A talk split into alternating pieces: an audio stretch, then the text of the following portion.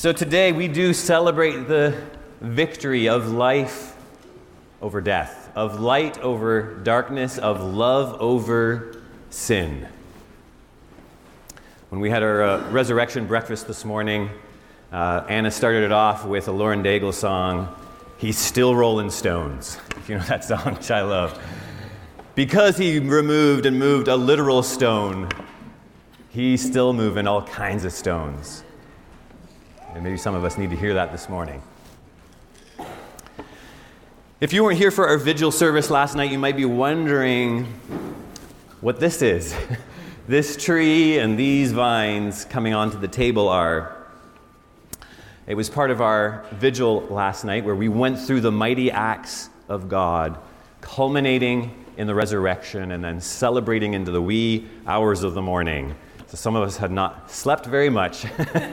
the joy of the Lord is our strength, as well as a bunch of coffee, for me at least.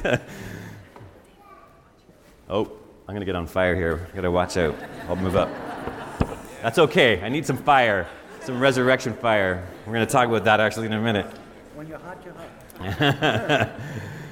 so, yeah, for this year, for this vigil, we decided to do a theme through our vigil to do the theme of a tree, the tree of life, is what we did, which this represents.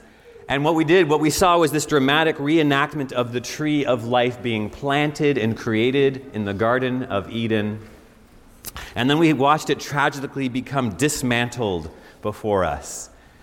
And then eventually we saw it reconfigured redemptively into and grow into what we see here and now. So it was a way to symbolize and uh, illustrate the sacred story of, of creation, fall, redemption. The creation of the cosmos, the fall of humanity, and the resurrection, redemption of Jesus Christ of all things. It was also a way to, to illustrate and symbolize the life of Jesus, his life, death, and resurrection. Because in the Bible, Jesus functions as the tree of life. That's what he does. He says, I am the true vine, the true grape tree, if you will. And he says, He will give us life. He gives us eternal life, fruit that will last, that will remain, leaves that will heal the nations as we abide in Him. And we talked about how we cut Him down, the tree of life. And so he became a seed, which we saw planted in the dirt on Good Friday here. He was a seed that went into the earth and died, and then three days later rose again, so that the tree of life has been resurrected and replanted, and has been growing and expanding through his branches, i.e., his believers, throughout the world for 2,000 years, bearing much fruit. Today we celebrate the victory of this life over death. Over every form of death, whether it's spiritual death or physical death, we're going to talk a bit more in a bit about what comes under spiritual death. But let's just talk a few minutes about physical death. John Updike, the late and famous American novelist and poet and short story writer, he wrote a poem in 1960 called seven stanzas at Easter. And this is how it starts Make no mistake, if he rose at all, it was as his body. If the cell's dissolution did not reverse, the molecule reknit, the amino acids rekindle, the church will fall. But it won't fall. because that is the kind of resurrection we are talking about. When every cell dissolution is reversed, when every molecule is reknitted, every amino acid is rekindled. That is what we mean when we say Jesus rose from the dead. In our gospel reading in John, we heard the tomb was empty and the body was not there because that body of Jesus was re- resurrected because every cell, molecule, and amino acid of his body had been resurrected. When Jesus resurrected from the dead, it didn't mean his spirit went off to a better place. It meant his very body was raised from the dead, made immortal, no longer subject to death or decay. That's what we're talking about. And that's what we mean when we say one day in him and with him, we too will be resurrected from the dead and get our new bodies in the new creation. Here's one more of one more stanza from Updike's poem that drives the point home even further. Again, ties into our gospel passage to the stone in particular. Let us not mock God with metaphor, analogy, sidestepping, transcendence, making of the event a parable, a sign painted in the faded credulity of earlier ages. Let us walk through the door. The stone is rolled back.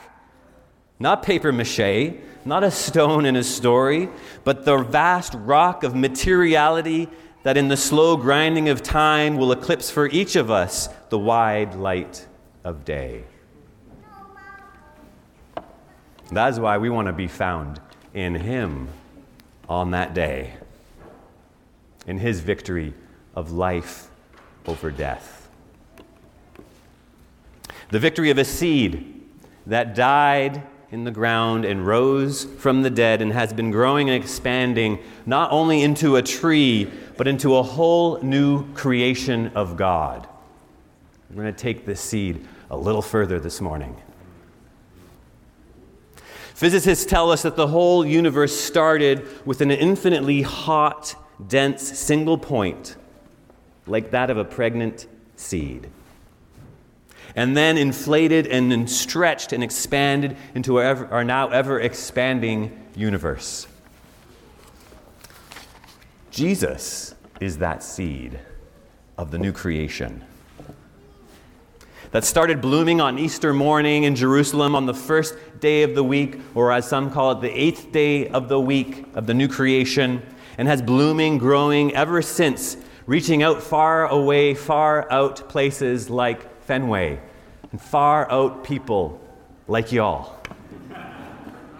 Distance, not uh, necessarily weird. You might be weird, that's all right. There's nothing wrong with weird. I, I love some weird people. And I love the gospel, which is weird. Wonderfully weird. Kitty Ferguson is an American science writer, lecturer, former professional musician. And the following quote is from her book, The Fire in the Equations Science, Religion, and Search for God. And here it is. We celebrate, when we celebrate Easter, we are really standing in the middle of a second Big Bang. A tumultuous surge of divine energy as fiery and intense as the very beginning of the universe what a recent writer wonderfully calls the fire in the equations. The energy in the mathematical and physical structures of things is here at Easter. And when in the ancient ceremonies of the night before Easter we light a bonfire and bless it and light candles from it, which we did last night, we may think of the first words of God in Genesis let there be light. In the beginning, God created the heavens and the earth, and there was light. In the new beginning, God raised Jesus from the dead. And that light, that fire, puts out every, extinguishes every, dispels every darkness on the planet. Today we celebrate the victory of light over darkness. That Easter fire is the creative energy behind the new creation, our world made new, our world without earthquakes, tornadoes, and famines. Our world without racism, mass shootings, or war. Our world without mental illness or cancer or death or sin of any kind, for they have been conquered and they will be found no more.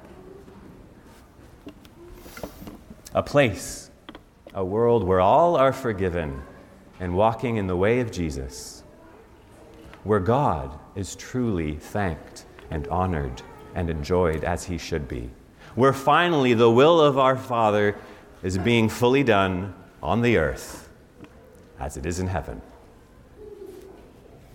Today we celebrate the victory of this light over darkness, of love over sin.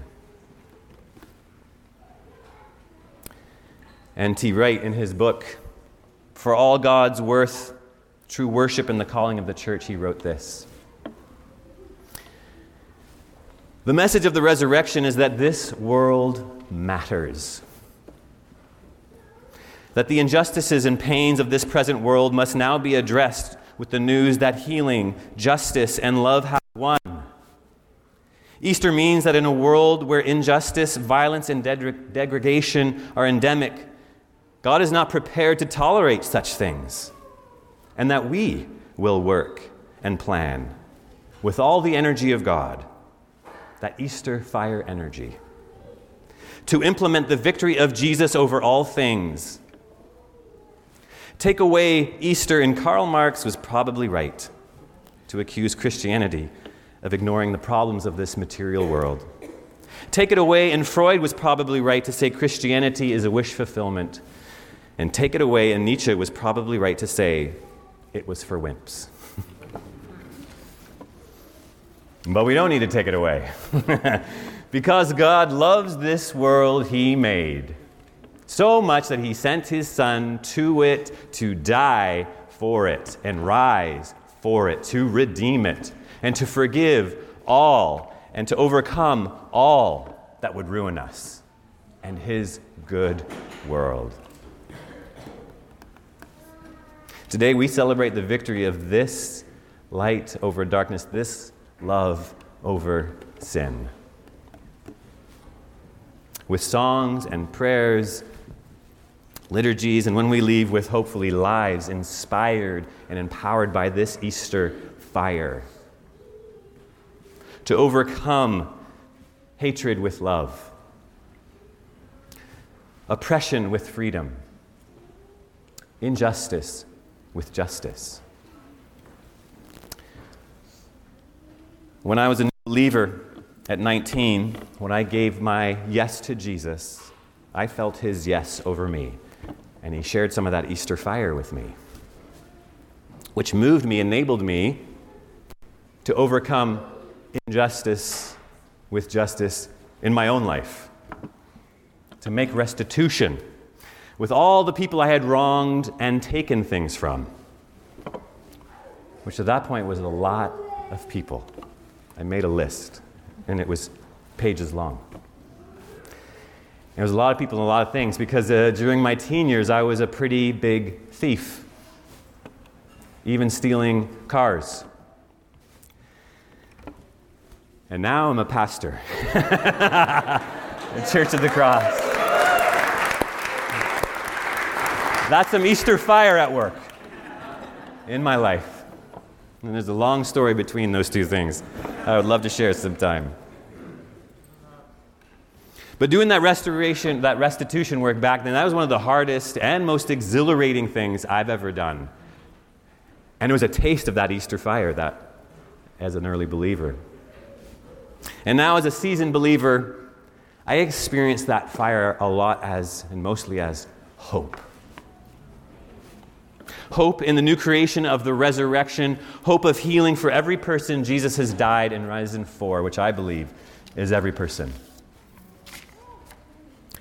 Hear these final words from Kitty Ferguson again.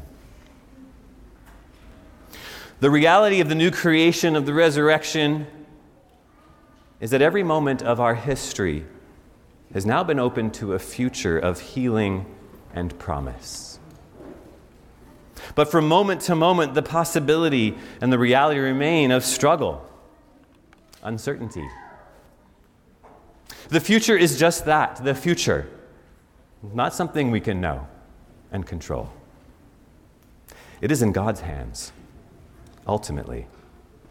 And we have been given confidence that God is the end of the story.